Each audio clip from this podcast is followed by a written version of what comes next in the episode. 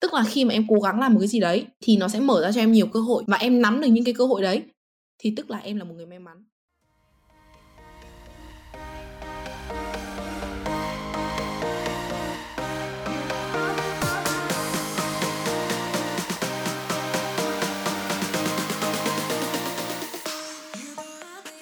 Chào mừng các bạn đã quay trở lại 3.podcast và đây là Hẹn. Hẹn là một mini project nằm trong chuỗi hoạt động của 3.podcast, lấy cảm hứng từ những thói quen thường nhật của mỗi người, đặc biệt là người trẻ. Các chủ đề trong Hẹn xoay quanh những công việc như đi mua sách, đi cà phê, chơi gặp gỡ. Trong Hẹn, 3. Mong muốn truyền tải thông điệp hướng đến việc phát triển bản thân bên trong mỗi người trẻ từ những điều nhỏ nhặt. Các tập của Hẹn sẽ được phát sóng định kỳ trên sóng 3.podcast vào lúc 21 giờ thứ Bảy hàng tuần trên hệ thống Encore và YouTube. Hãy nhớ bật thông báo, nhớ nút chuông đăng ký nhỏ nhỏ ngay bên cạnh để không bỏ lỡ bất kỳ tập podcast nào nha. Còn bây giờ, chào mừng các bạn đến với Hẹn.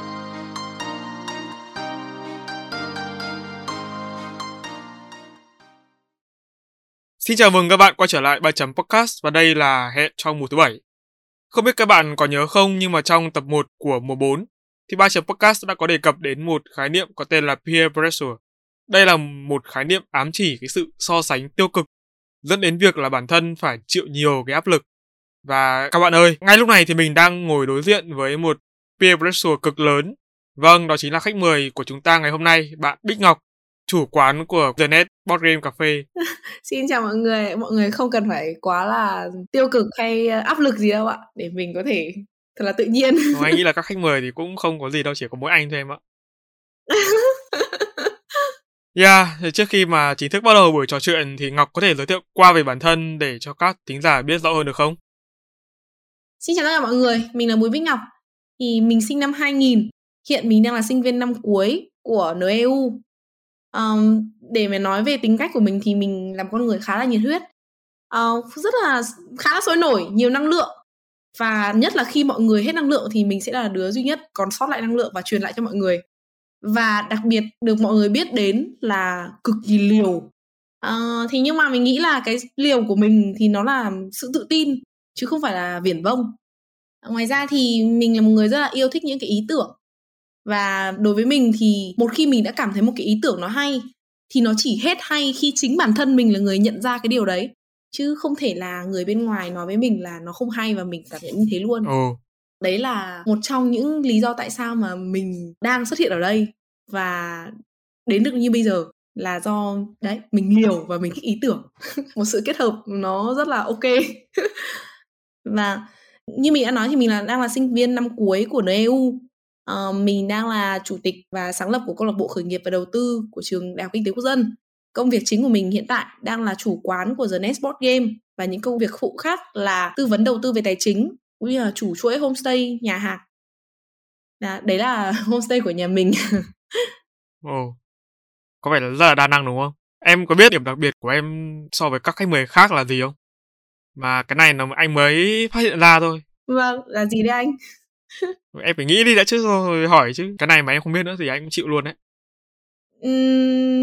Có phải là độ tuổi của em khá là nhỏ không ạ? Khiêm tốn. Không, tuổi thì cũng không nhỏ lắm. Nói chung là cũng bình thường. Nhưng mà đấy không phải là điểm khác biệt nhất. Cái điểm khác biệt nhất mà anh bật mí với Ngọc và các thính giả ấy, đấy là sau cái buổi mà trao đổi sơ qua với Ngọc, nhìn cái kịch bản mà Ngọc thách nốt ra ấy, mình đã quyết định là phải đập cái phần intro đi và không làm theo cái intro gốc nữa. Mình sẽ nói chuyện một cái tự nhiên. Thật sự là thì... nghe Ngọc chia sẻ và nhìn cái profile của Ngọc ấy thì cũng thấy không thể nào dậm cái bản được nữa. Phải tự nói thôi. Như vậy thì phải bắt khớp sóng được, không thì sẽ bị lệch sóng. Về kịch bản này nó rất là đơn giản ấy. Em nên hiểu nó theo nghĩa tốt hay là nghĩa gì đây? Em có thể hiểu nó theo nghĩa tích cực em ạ. Nó sẽ tích cực. Em rất vui về chuyện đấy. Cảm ơn mọi người đã.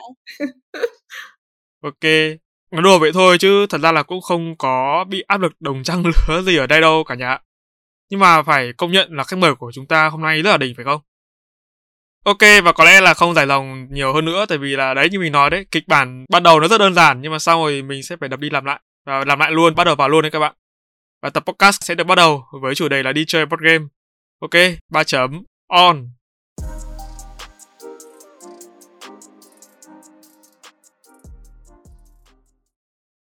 Thú thực là trước khi mà ngỏ lời mời The Nest và Ngọc trở thành khách mời trong Hẹn Trong mùa 7 thì anh cũng đã từng là một vị khách quen của quán. Cái độ thân thiết thì anh tin chắc chắn là nó chỉ sau Check Crew thôi. Thì nếu như bạn nào mà đã xem tập 1 của Hẹn thì sẽ biết Check Crew. Và sau đó thì anh cũng tìm hiểu thêm thì anh đã được biết là hiện tại thì Ngọc đã mua lại quán sau một đợt dịch bùng phát vừa rồi. Thực sự thì lúc đó không bất ngờ lắm. Vậy thì lý do nào khiến cho em muốn mua lại quán, và có đơn thuần là cảm xúc nhất thời hay không, hay là xuất phát từ một cái động cơ nào khác? Em nghĩ là cái quyết định mua lại quán này cũng khá là bất ngờ với những người khác, bởi vì là cái thời điểm lúc đấy là cái thời điểm rất là nhạy cảm, dịch rất là căng. Thế nhưng mà em thì em vẫn cảm thấy là nó vẫn có một cái cơ hội, một cái tiềm năng rất là lớn ở quán, thế nên em vẫn quyết định mua. Thì để mà nói về cái câu chuyện đằng sau cái việc em mua lại quán, chắc chắn là không thể nào mà là cảm xúc nhất thời mà mình để mà mình vay tiền, một khối tiền lớn như thế xong rồi mua quán được. Đầu tiên dĩ nhiên mình xuất phát ở cái việc là mình rất là yêu thích board game, rất là yêu thích cái loại hình board game, bởi vì là em cũng ngày xưa thì em cũng là một cái khách quen của The Nest, và em cảm thấy khi đến The Nest nó rất khác với những cái quán cà phê khác ở chỗ là cái không khí của nó không biết như kiểu là có một cái thế lực nào đấy làm cho mình cảm thấy là rất là thích cái không gian ở đấy, cho dù là nó không hề lộng lẫy, nó cũng không, đại khái là nhìn nó không hề đặc biệt gì cả. Thế nhưng mà cảm giác khi mà mình ngồi ở đấy nó rất là thoải mái. Và đấy là lý do em rất là yêu thích The Nest, cũng như là những cái khoảng thời gian làm khách chơi board game ở The Nest. Thì đầu tiên là xuất phát từ việc đấy. Và sau đấy cái đợt dịch 2019 nó là một cái cú sốc lớn đối với cả tất cả những người đi làm kinh doanh là một. Và không những phải đối diện với cái cú sốc đấy thì nhà em cũng phải đối diện với cả một cú sốc khác. Tức là do hoàn cảnh của gia đình em thì bố em vào đầu năm 2019 thì bị đột quỵ và khá là nặng, cũng kiểu cửa tử rồi ạ. Thì ở trước cái hoàn cảnh đấy thì em cảm thấy là mình cần phải bắt đầu sớm hơn các bạn khác, bởi vì mình cũng không còn được thoải mái gọi là chơi đùa rồi, nó có nhiều cái áp lực hơn liên quan đến kinh tế gia đình, bởi vì bố bây giờ cũng không phải là trụ cột kinh tế nữa, mình cũng phải giúp đỡ mẹ. Thì em cảm giác như là bản thân mình cần phải lớn sớm hơn người khác một chút, là cảm giác cái áp lực về việc là mình phải kiếm được tiền, mình phải thành công, nó bắt đầu dồn dập đến ạ. Em muốn là mình sẽ bắt đầu kinh doanh sớm. Và em bắt đầu đi lùng sục trong đầu những cái ý tưởng là bây giờ mình muốn kinh doanh thì mình kinh doanh cái gì. Thì trước đấy em cũng cảm thấy mình khá là yêu thích kinh doanh ở những cái hoạt động vui vui, kiểu từ hồi lớp 3 em đã bắt đầu mua bán búp bê thứ. Thì em cũng cảm giác là mình cũng có một cái duyên. Và đấy, thì em cũng nghĩ là bây giờ mình cứ tìm xem là mình sẽ kinh doanh cái gì. Thì em mới nghĩ đến The Nest. Bởi vì thực sự là thời điểm đấy em rất là thích The Nest, đến The Nest rất là nhiều. Thì sau đấy là em chốt bảo ok, thế thì mình sẽ mở một quán board game cà phê. Thế tuy nhiên dĩ nhiên là lúc đấy mình sẽ không thể nghĩ được là mình sẽ có The Nest được, bởi vì lúc đấy The Nest đang hoạt động rất là ok. Em vẫn đang là khách ruột ở bên đấy. Để mà bắt đầu muốn làm một cái gì đấy, với cái quan điểm của em không phải là học kiến thức mà dấn thân vào nó luôn. Tức là em sẽ đi làm, em muốn là xin vào làm The Nest. Thì lúc đấy em cũng chưa nhìn thấy bài tuyển dụng của The Nest, em inbox thẳng trực tiếp cho fanpage và hỏi là The Nest còn tuyển người hay không. Thì cũng rất là may lúc đấy bên The Nest vẫn đang còn tuyển người, là đang tuyển GM nữ, là Game Master nữ. Thì em vào training và cũng rất là vui, tại vì là anh chị bảo là em là một trong những người training làm Game Master nhanh nhất. Em cảm giác là em cũng khá hợp với board game, thế nên là cái độ tiếp thu của mình nó khá là tốt. Mình có cái bản năng tốt về ngôn ngữ rồi, về ăn nói rồi, thế nên là việc học làm Game Master thì nó không khó lắm, cũng khá là hay. Thế nên lúc đấy em cảm thấy kiểu ôi tự hào lắm, mình sinh ra là cho board game, mình sinh ra là cho cái quán này. Thế là lúc đấy mình cũng nghĩ là hay là thôi bỏ dẹp hẳn cái ý tưởng làm quán cà phê board game đi, mình cứ ở đây yên bình, ở đây gọi là vừa đi dạy bóng rổ rồi vừa làm ở đây, cũng tằng như thế là ok rồi. Mình vừa nghĩ thế xong em bắt đầu nhận ca chính thức được một tuần thì anh chị chủ thông báo một buổi họp anh chị sẽ đóng quán, hoặc may mắn có người mua lại quán thì sẽ là người chủ khác. Mọi người rất là buồn, anh chị chủ cũng khóc nhiều và nhân viên cũng khóc. Lúc đấy mình thực sự là một phần cảm xúc khá là lớn, bởi vì mình đang rất thích cái quán này và mình đang muốn lâu dài với nó, cộng với việc là trong đầu mình đã muốn mở một quán board game rồi. Em nói luôn ở cái cuộc họp đấy, em thực ra em vào đây là để em học hỏi kinh nghiệm để mở một quán khác của riêng em. Tuy nhiên là nghe cái câu chuyện của anh chị thì em nghĩ là em sẽ cân nhắc và cố gắng. Nếu như có duyên em sẽ mua lại quán, giữ lại quán cho mọi người. Thì đấy là cái câu nói lúc đấy ngay lập tức, ngay khi mà em nghe thấy bảo là đóng quán. Thế nên là em nghĩ là cái tình cảm của em lúc đấy bây giờ nó rất là nhiều. Cái lúc mà em mua quán thì để mà nói về mặt kinh tế thì về tiềm năng kinh tế thì nó cũng không nhiều. Thế nhưng mà cái lý do chính để mà em quyết định nói và chốt luôn như thế là bởi vì em đang cảm nhận được cái tình yêu rất là to lớn của The Nest giữa các anh em nhân viên với nhau, giữa khách và quán. Bởi vì là khi mà anh chị up một cái post thông báo về việc quán sẽ đóng, em ngồi lướt comment, em cảm nhận được cái tình cảm của khách dành cho quán rất là nhiều. Và em thực sự là không muốn The Nest phải biến mất. Thế nên là em chốt luôn là em sẽ bằng mọi giá mình phải giữ lại quán. Và thế là em bắt đầu hành trình suy nghĩ xem làm thế nào bây giờ. Và rất là may mắn, đấy là em tìm được người bạn cũng sẵn sàng tin tưởng và đồng ý cho em vay để mua quán. Thật sự là nếu như mà em mà có một người bạn mà cho em sẵn sàng cho vay như vậy thì em đang có một mối quan hệ rất là tuyệt vời. Và em cảm thấy nó chất lượng phết em ạ. Em rất là may mắn và em chắc chắn là luôn biết ơn bạn đấy. Bởi vì là cái việc đấy nó đã mở ra cho em rất nhiều cánh cổng và mở ra cho em cái tương lai rất là rộng mở. Anh rất là thích cái từ mà em vừa dùng ở trong câu trả lời vừa rồi, đấy là từ dấn thân ấy. Đấy, anh thấy là nó là một cái từ mà kiểu như vừa mạo hiểm mà nó lại vừa mang cái tính quyết tâm và hoài bão rất là lớn ấy. Vậy thì không biết là khi mà em tiếp nhận quán như vậy thì em có gặp phải nhiều khó khăn không? Và chúng ảnh hưởng như thế nào đến The Net của hiện tại? Ôi, thực ra là sau cái giai đoạn cao trào cảm xúc của cái việc là rất là phấn khích khi mà mua lại quán như thế, rất là phấn khích, thì cái thực tế và cái áp lực nó trực tiếp đè nén lên mình thì mình mới cảm thấy là thôi chết rồi, bắt đầu mới thấy mọi thứ nó rất là bắt đầu đen tối đi dần. Cái khó khăn mà em gặp phải nó rất nhiều bởi vì rất nhiều yếu tố sau đây. Thì đầu tiên khi em nhận quán thì quán lúc đấy cũng được hơn 3 tuổi rồi, cơ sở vật chất rất là xuống cấp. Em phải cho đóng quán 2 tuần để sửa sang lại toàn bộ quán. Cái việc em đóng quán em thấy hơi dại và thiếu kinh nghiệm bởi vì là mình đóng vào đúng cái đợt trung thu. Thế nên nó cũng ngốn khá nhiều doanh thu và làm mọi người tưởng là mình đóng cửa hẳn. Thứ hai đấy là cái giai đoạn cuối chuẩn bị chuyển giao thì cái hệ thống quy trình rất là ngổn ngang mà không được chăm sóc. Em nghĩ là cái tâm lý dã đám lúc đấy thì nó cũng không thể tránh được. Còn anh em nhân viên lúc đấy thực sự để mà nói cảm giác như là mọi người rất là yêu thương lẫn nhau như một gia đình và cảm giác mọi người rất là ham chơi trẻ con. Thế nên là đi kèm với những cái mặt đáng yêu đấy thì nó sẽ có những cái mặt khác như kiểu đứa con ở trong nhà ấy thì rất là ỷ lại. Thật sự đến giai đoạn đấy em phải nói như vậy và tất cả mọi người, anh em nhân viên trong quán đều cảm thấy như thế, tức là tự cảm thấy về bản thân mình như thế. Dĩ nhiên là bây giờ thì sẽ khác. Và ngoài ra thì em nghĩ là một trong những cái quan trọng nhất mà áp lực nhất đối với em, khó khăn nhất với em đấy là em phải làm việc một mình. Cái lúc đấy thì nhân viên chỉ đơn giản là nhân viên part time, thu ngân rồi pha chế tất cả các thứ thôi. Còn những cái việc design post này rồi chiến lược kinh doanh thế nào, quản lý nhân sự ra sao, quản lý doanh thu ra sao, rồi nhập nguyên vật liệu, quản lý thu này suất này, rồi làm việc với chủ nhà, với công an, với hàng xóm, chung tất cả những cái việc đấy em như kiểu ba đầu sáu tay ngồi làm và stress kinh khủng. Thì nhưng mà nhờ có cái khoảng thời gian đấy mà em đẩy cái bản thân của em đến cái giới hạn và sức chịu đựng kiểu đẩy tới đỉnh điểm luôn ấy ạ. Thì em mới khám phá ra được là bản thân khả năng của mình được đến đâu. Thật sự là cái lúc đấy mà không có những khoảng thời gian khó khăn như thế thì em cũng chả biết là mình có thể làm được nhiều đến thế. Tuy nhiên khi mà trải qua cái khoảng thời gian khó khăn như thế, anh em nhân viên thì lại càng đối xử với nhau như một gia đình và rất là tình cảm với nhau. Thế nên là khi khó khăn thì các anh em nhân viên rất là cố gắng để hỗ trợ, đùm bọc nhau và giúp quán đi lên chứ không phải là công việc của chủ với nhân viên nữa. Thì đấy là một trong những cái niềm an ủi lớn nhất của em vào thời điểm đấy. Bình thường mình làm ở một cái chuỗi cà phê thì mình chỉ cần quan tâm đến là mình làm đúng cái công việc của mình được giao và sau đấy nhận lương, thế thôi. Thế tuy nhiên ở đây thì mọi người đóng góp là một trong những người hỗ trợ quán đi lên, cùng nhau nắm tay nhau đi lên kiểu như thế. Thì và ngoài ra thì nó cũng là một cái cơ hội để cho em sửa sang và nâng cao chất lượng cơ sở vật chất của quán cũng như là chất lượng dịch vụ của quán về đồ uống rồi về dịch vụ nhân viên các thứ. Nhân cơ hội đấy thì làm mới luôn cái hệ thống quy trình với cả tiêu chuẩn làm việc.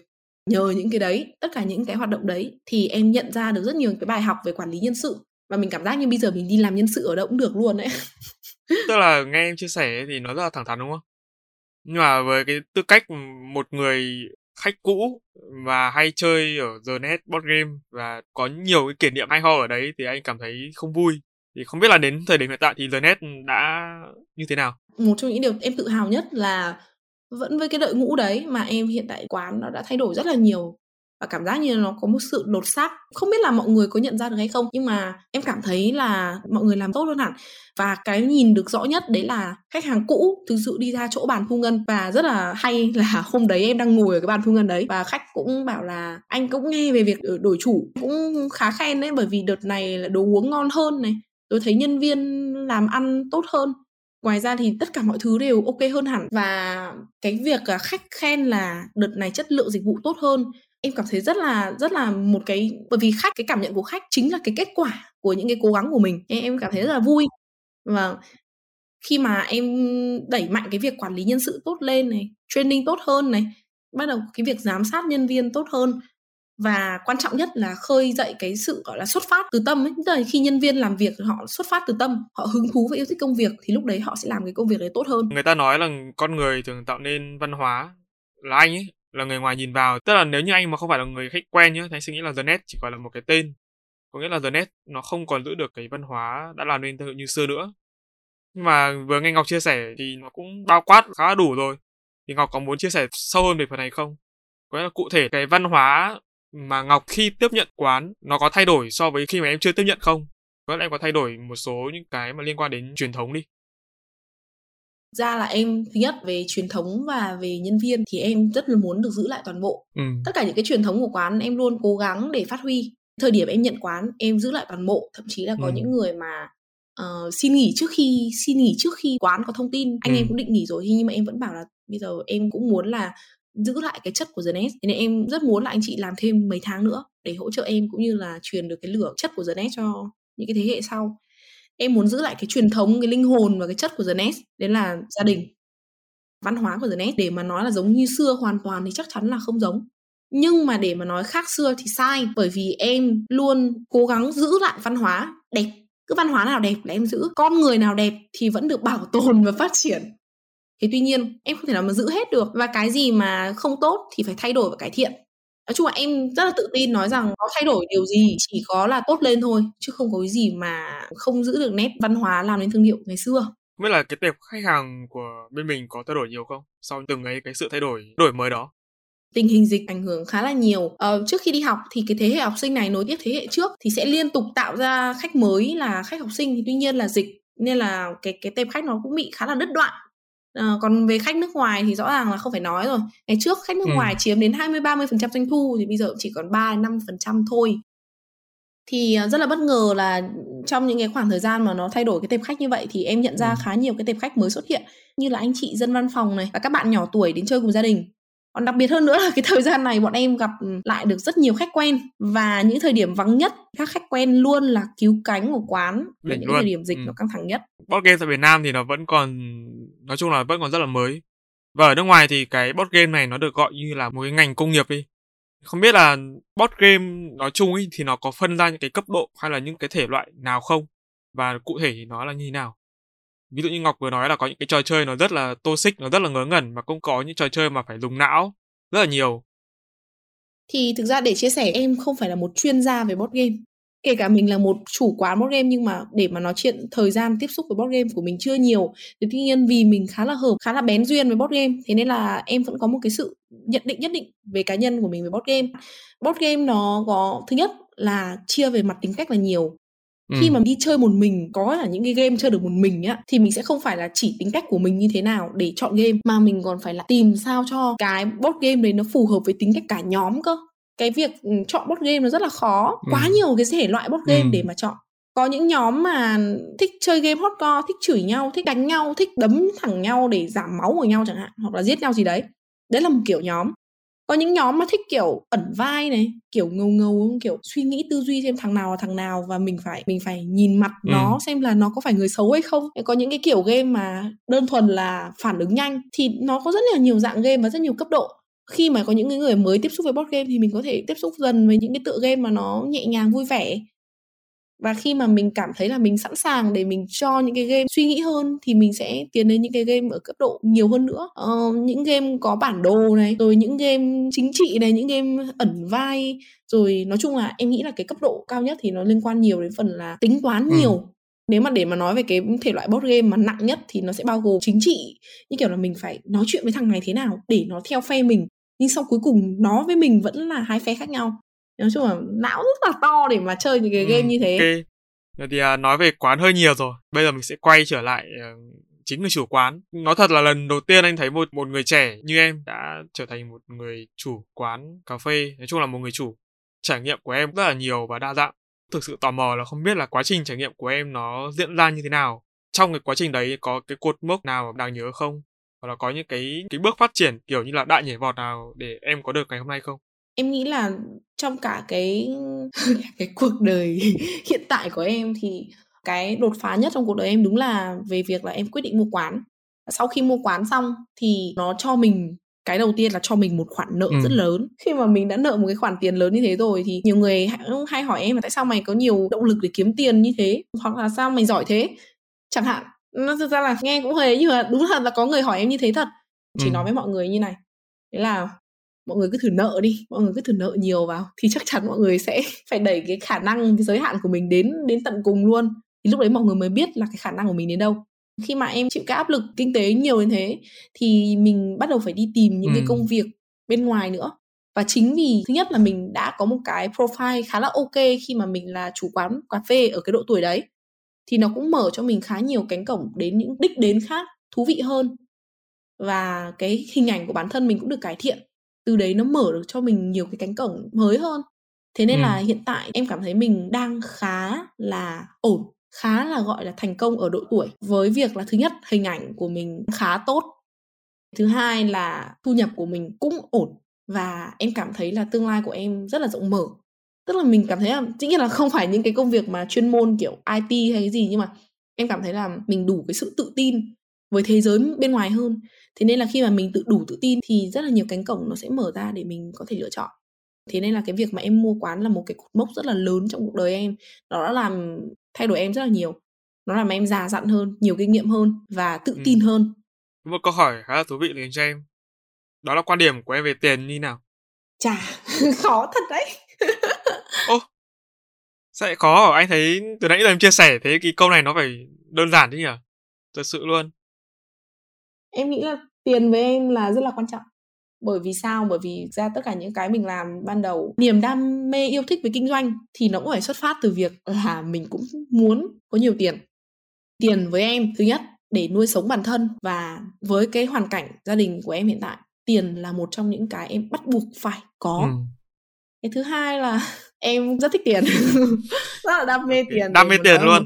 Không thể nào mình nói dối là tiền bây giờ nó chỉ là hư vô thôi không. Em rất là đam mê tiền. Em nhận ra cái đam mê này từ bao giờ? Em nhận ra đam mê này á, thực ra là cái thời mình ngây thơ thì cũng không có đâu, nhưng mà em nghĩ là em nhận ra mình đam mê tiền từ lúc em nợ tiền. Đấy, em chỉ cần nói là đam mê tiền thôi là anh cũng đủ hiểu rồi. Thật sự như thế. Còn trước đấy thì em khá là kiểu mình sống vì các cái đam mê khác, đam mê được làm việc, cống hiến. Nhưng bây giờ thì không, cái gì nhiều tiền mới làm, chứ không thì không thể nào tốn thời gian được với những công việc mà nó vui nhưng mà nó không ra tiền. Oh. Em nghĩ là do hoàn cảnh nó cũng làm mình thay đổi những cái nhận định của mình về những cái quan điểm khác trong cuộc sống.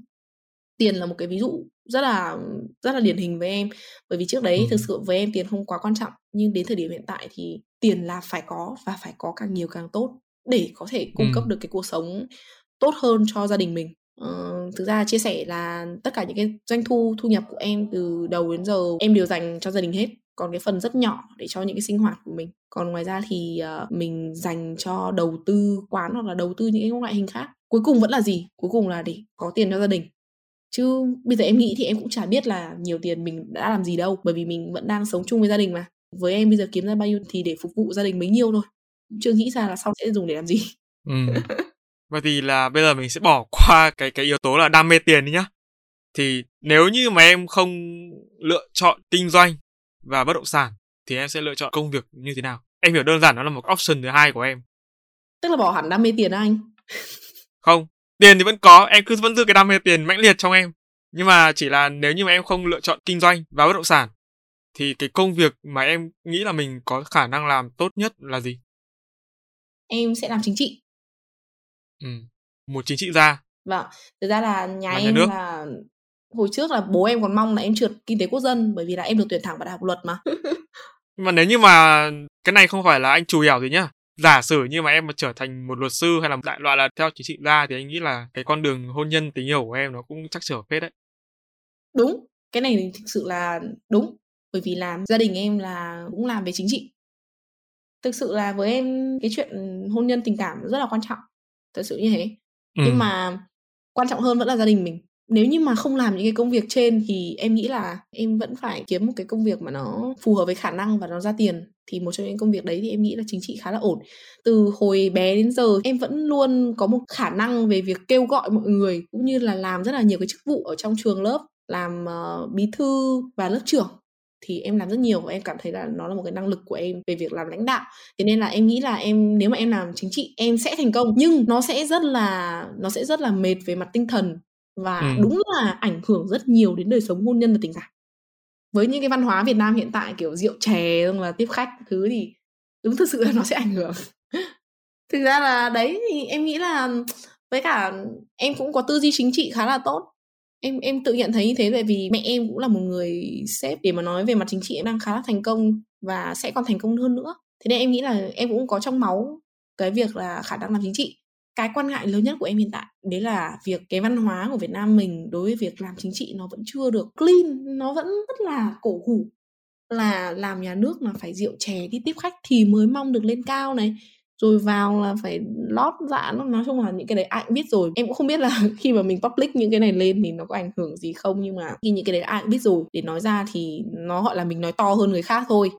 Hiện tại thì nhà nước Việt Nam nó đang đối mặt với những cái như vậy.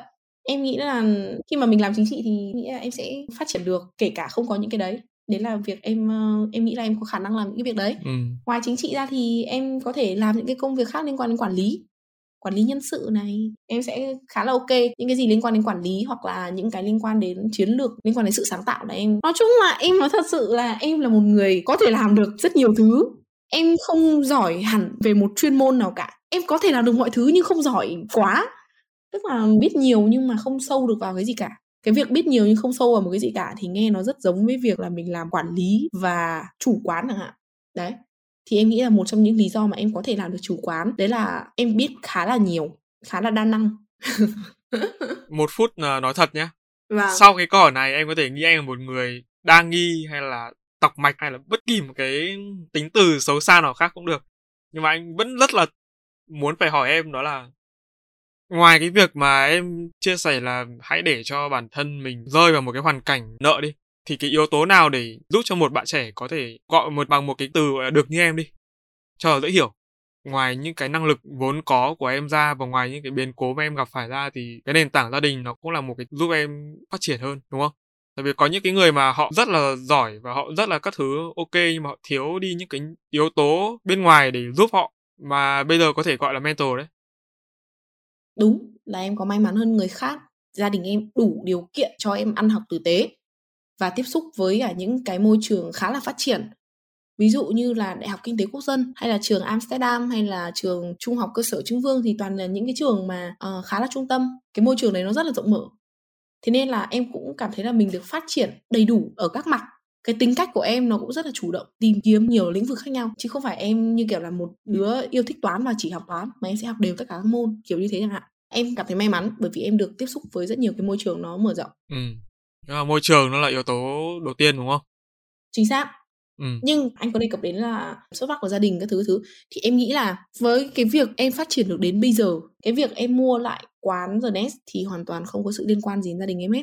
Em nghĩ là em quên mất không chia sẻ từ nãy, đấy là cả quá trình em nghĩ là em sẽ mua quán cho đến lúc em nợ xong rồi, ký xong hết hợp đồng rồi, trả tiền, đưa tiền chuyển nhượng hết mọi thứ xong hết rồi, thì đến lúc đấy mẹ em mới được nghe tin là em mua quán. Và em không dám trực tiếp nói với mẹ em bởi vì em quá là sợ. Và thì ngoài ra thì trong cái quá trình ban đầu thì em hầu như em làm hết. Nhưng mà đúng là về tương lai thì mẹ em đã hỗ trợ em rất nhiều trong các cái mặt khác.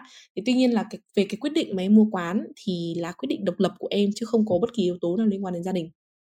khi mà anh tiếp xúc với em thì không phải là ngẫu nhiên mà anh đề cập đến cái khái niệm là áp lực đâu. Tức là anh cảm thấy là mình có thể học hỏi được ở em rất là nhiều. Ở đây thì bỏ qua vấn đề là tuổi tác đi. Thì thực ra quan điểm của em về cái việc học hỏi từ người này với người kia ấy, nó khá là hay. Em tự đánh giá như vậy. Bởi vì em tự nhận em là một người rất là bất thường ấy. Em không hề kiểu dạng như là em có thể đón nhận được mọi cái cơ hội đến với em ấy. Kiểu dù là cái công việc em đã từng đi làm những cái công việc nó rất là bình thường thôi, nhưng mà em làm hết, em chả ngại cái gì cả. Tất cả những cái công việc, dù là cái chỗ làm của em nó có tệ, sếp có dở hay là lương có thấp, thì em đều tìm được một cái gì đấy để học hỏi. Và em biến những cái điều đấy thành hành trang cho những cái ý tưởng và mục tiêu sau này của em. Em nghĩ là đấy là một trong những lý do mà em cũng được gọi là khá là phát triển ở độ tuổi hiện tại. Tất cả những cái việc đấy nó đều đến từ những cái cơ hội rất là bé, nó nhìn như kiểu chả có cái gì cả, nhưng mà từ những cái bé bé vặt vãnh đấy mà giúp cho em đi được đến hiện tại. Có một cái từ mà lúc nãy em nhắc đến ở trên, đó là cái từ may mắn ấy. Thì em nghĩ như thế nào thì gọi là được gọi là may mắn?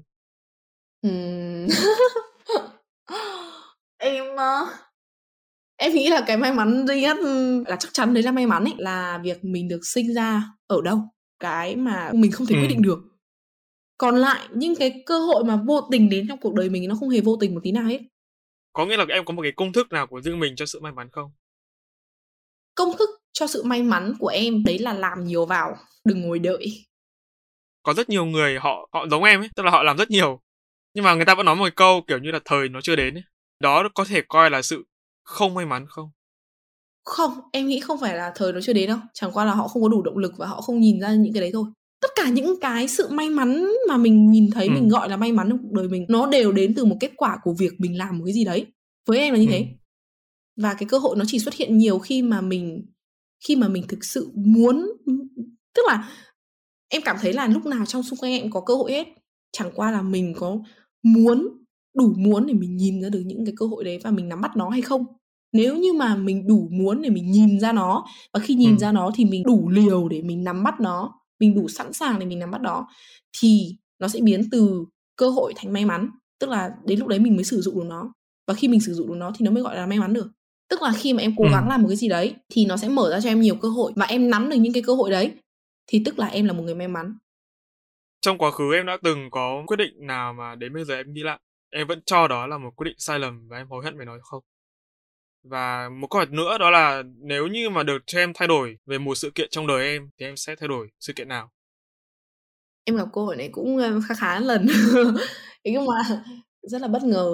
Nhiều khi mà khi em nhận được cái câu hỏi đấy em cũng ngồi nghĩ một lúc. Thế mình có hối hận cái gì không? Thì em nhận ra em chả hối hận cái gì cả. Giả như thời điểm hiện tại cuộc sống của em nó chông chênh, nó bế tắc, nói chung là nó tiêu cực, thì em có cảm thấy hối hận không? Thực sự nhá, kể cả có những cái lúc mà nó rất tồi tệ với em, nhưng mà nhìn lại nó chả có gì đáng để mà hối hận cả, bởi vì tất cả những cái việc đấy nó đưa mình đến thời điểm hiện tại, và thời điểm hiện tại em đang hài lòng với cuộc sống của em. Nó tiêu cực thì lúc đấy em không có thời gian để hối hận đâu.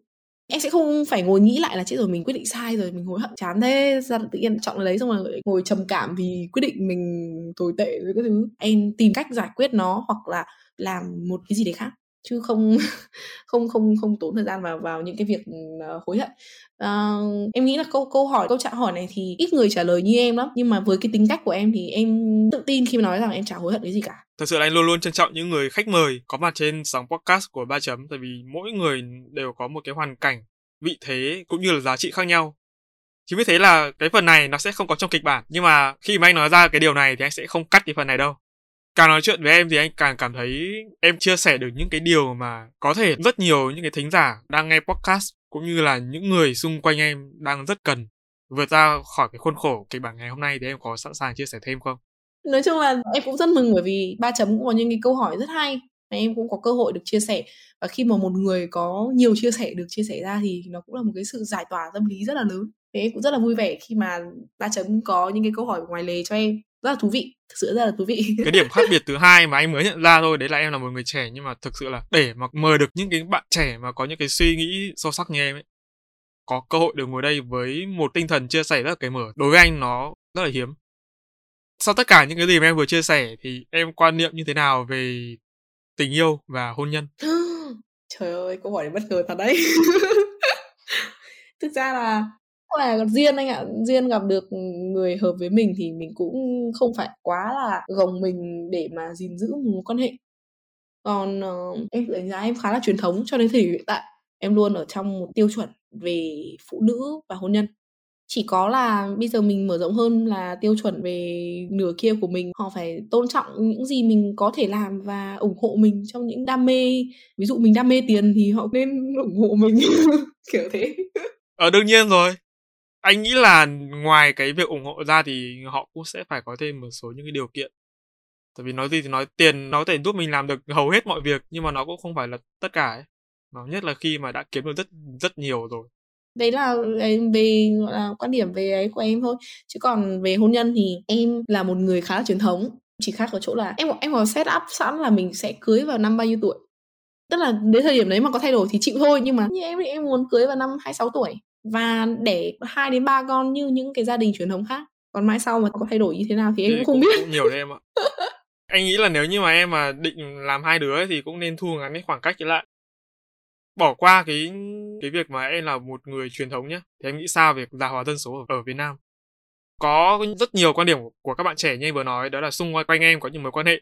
Họ nói là họ không muốn lấy chồng, không muốn lấy vợ và không muốn sinh con. Và đó cũng là xu hướng chung, có nghĩa là thích sống độc thân và hưởng thụ. Em nghĩ sao về điều này?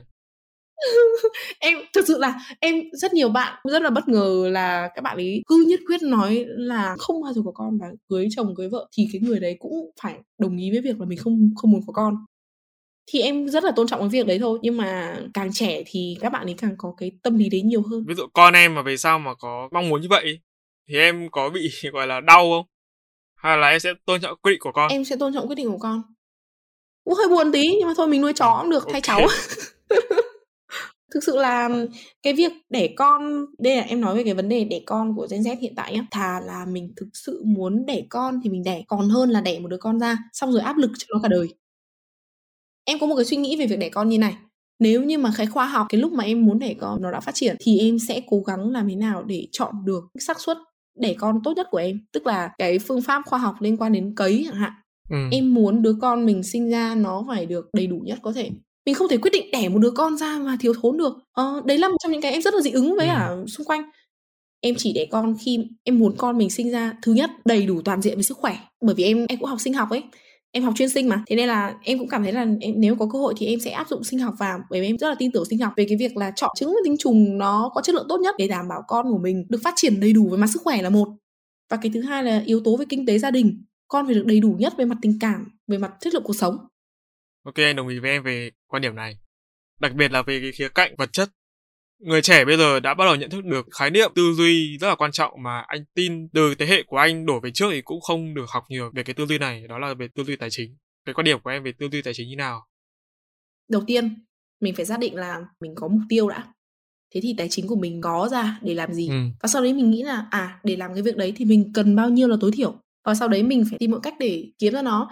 Và mai sau khi mà mình tích lũy đủ nhiều thì mình phải có những hoạt động tài chính như là vốn xoay vòng, tất cả những cái đấy mình phải hiểu biết làm thế nào để mình nhân được cái giá trị về tài chính của mình lên.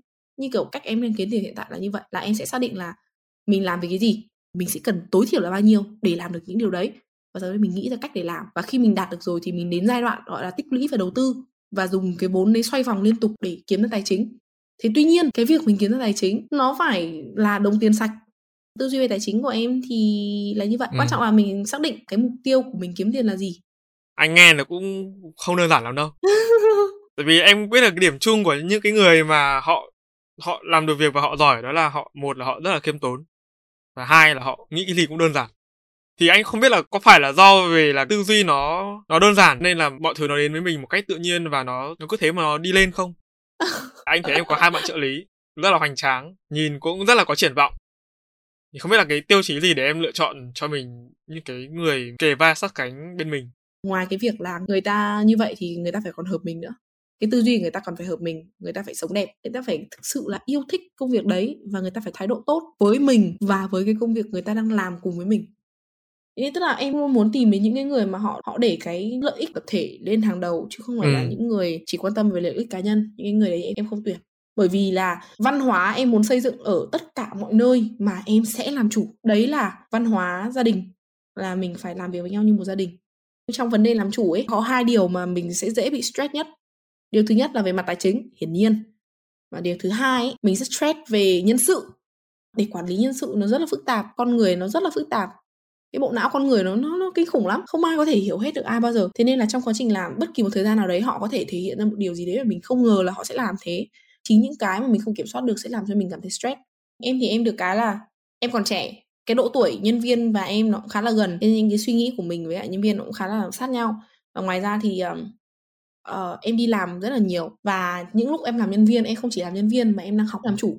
Thế nên là tất cả những cái sai lầm của cái người chủ mà em đã từng gặp phải, em đều dùng nó làm những cái kiến thức, kinh nghiệm để em có thể cải thiện khi mình có cơ hội được làm chủ. Chắc chắn cái cách làm chủ của em hiện tại nó không hề hoàn hảo hay là tốt nhiều, nhưng cho đến thời điểm hiện tại em nhận được rất nhiều tình cảm từ các bạn và em cảm thấy rất là tự hào về điều đấy.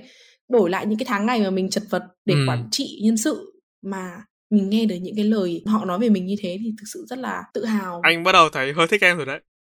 Mà người yêu em mà nghe được cái câu này thì cứ cẩn thận. Không sao đâu. Không, em thì em không sao, nhưng mà người yêu em thì lại có sao. Thôi, cho một chút sự cảm thấy không an toàn thế thì nó mới nồng cháy hơn anh ạ. Cái chia sẻ cuối cùng của em ý là về sự tin tưởng. Thì anh nghĩ đúng là một cái thành công, anh không khẳng định đấy là nhất đối với em hay không, nhưng mà đó là một cái thành công của một người quản lý, không bị có một cái khoảng cách giữa người chủ và người nhân viên, và để họ sẵn sàng chia sẻ cho mình những cái điều mà thầm kín nhất. Đó là một sự mà đến ngay cả anh cũng chưa làm được, và rất nhiều người chủ khác, người quản lý khác cũng không làm được. Lại thêm một tấm gương nữa để học hỏi rồi, đúng không? Ok, và các bạn thính giả của Ba Chấm chắc chưa biết hack như này. Đó là trước cái buổi thu âm này thì Ngọc có nói với mình đấy là em đã nhận được rất là nhiều những cái lời mời interview, và em cũng đã có rất nhiều buổi phỏng vấn. Và bên ekip sản xuất nói đó là buổi nào, cái dự án nào có sự có mặt của em thì nó cũng đều là thành công nhất. Ban đầu là mình cũng không tin, nhưng bây giờ thì mình cũng hơi tin rồi. Và em có biết là tại sao họ lại nói như thế không?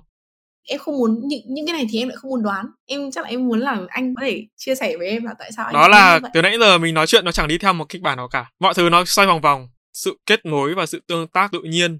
Anh nghĩ nó em cũng rất là vui vì việc đấy. Tại vì có thể bởi vì em là một đứa cũng không ngại chia sẻ những cái câu chuyện của mình. Ba Chấm cũng tạo cho em cái cảm giác rất là thoải mái. Thế là em có một cái khả năng đó là làm cho cái cuộc đối thoại nó trở nên tự nhiên nhất có thể. Em rất cảm ơn. Thật ra là nó cũng không hẳn là do em cởi mở đâu, tại vì anh nghĩ là cởi mở nó là một cái yếu tố cần. Nhưng mà ở em nó còn một cái gì đó mà anh chưa gọi được tên, tạm gọi nó là yếu tố đủ, để cho đến chính anh cũng cảm thấy an toàn ấy khi mà chia sẻ. Sao tự nhiên anh nói ra anh cảm thấy mình giống nhân viên của em thế nhỉ? Không, không nghĩ thế. Thật ra em cũng rất mong khán giả sẽ cảm nhận được cái sự thoải mái và cởi mở đến từ em.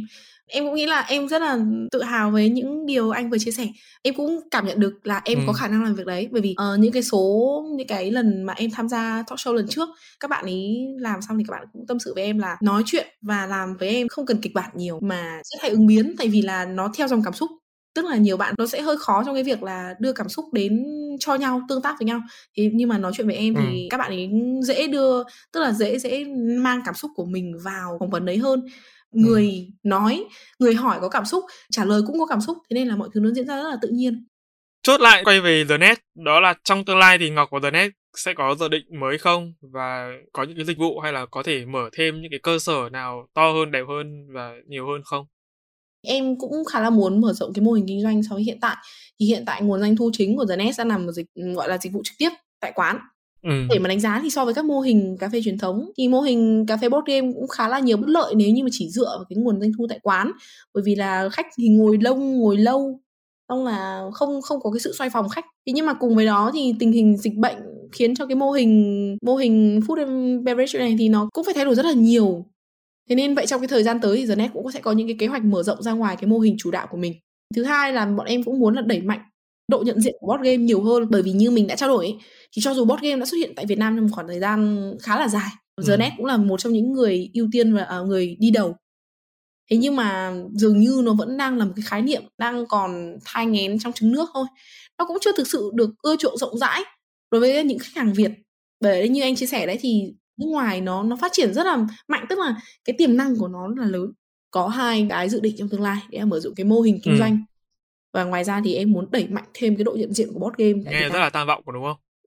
Rất là tham vọng. Và Ngọc ơi, em là một khách mời rất là trẻ. Và anh cũng hy vọng là sau cái số podcast này, trong thời điểm này, thì về sau 3.0, nếu như mà anh mà còn đủ cái sức để anh làm thêm thì có thể mời em tham gia thêm những tập podcast tiếp theo cho những cái chủ đề khác.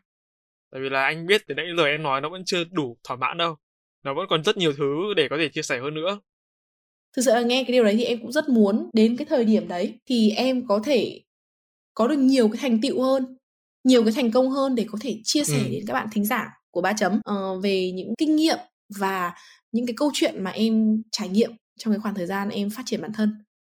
Nhưng mà có một cái điều mà anh phải nói trước như này, cũng như là một cái gọi là để về sau ấy, tầm mấy năm sau hoặc là mấy chục năm sau, một ngày nào đó em có nghe lại có thể cảm thấy là nó đúng, mặc dù là lời nói ra của anh sau đây anh hy vọng là nó sẽ sai. Theo những cái kinh nghiệm của anh hiện tại sẽ thực sự là không đơn giản để em có thể chia sẻ như thế này trong ít nhất là lần tiếp theo. Có thể là ở 3.0 hoặc là ở một dự án nào đó khác. Em hiểu không? Con người ta ấy mà ở một cái vị thế nhất định rồi ấy, thì cái sự chia sẻ và giao tiếp nó sẽ bị hạn chế. Chia sẻ của em nó sẽ không được thẳng thắn như tập ngày hôm nay. Xem nào. Khi mà mình thực sự muốn một cái gì đấy đủ nhiều thì cả vũ trụ này sẽ cố gắng có được cái điều đấy.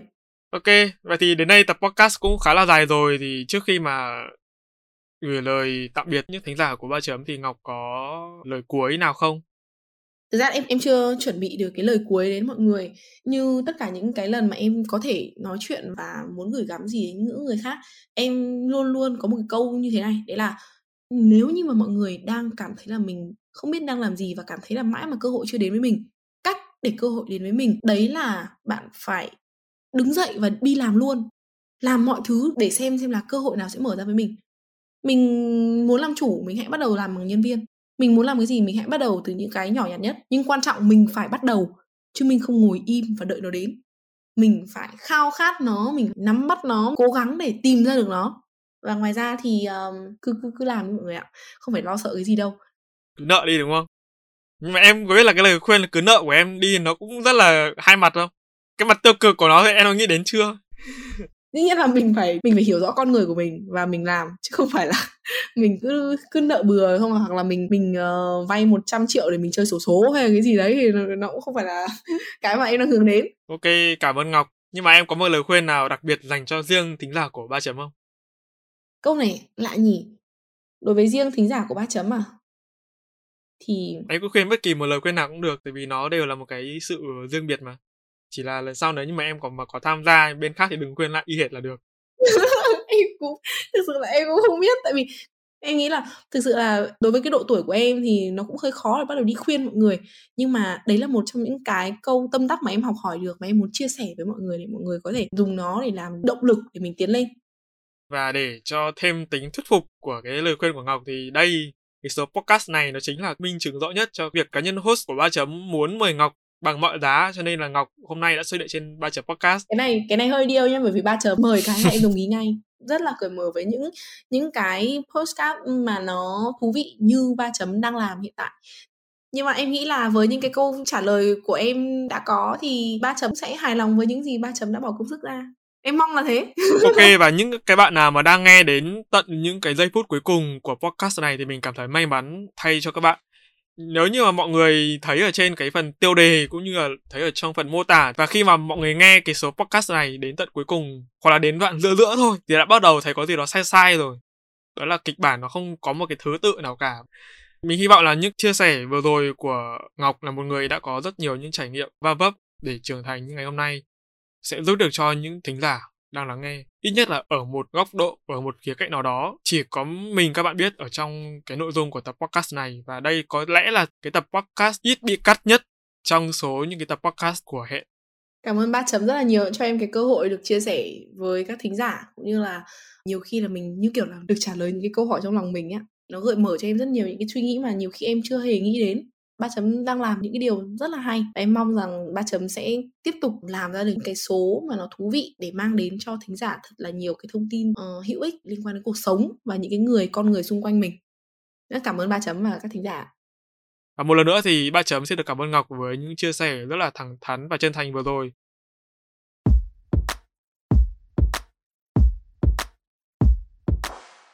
Cảm ơn các bạn đã lắng nghe 3.podcast. Nếu các bạn thấy podcast này thú vị, giúp ích được cho bản thân và mọi người, hãy để lại phản hồi trên các trang social media hoặc chính tại nền tảng bạn đang nghe để chúng mình được biết nhé. Qua đây có thể lắng nghe thêm nhiều nội dung bổ ích hơn nữa.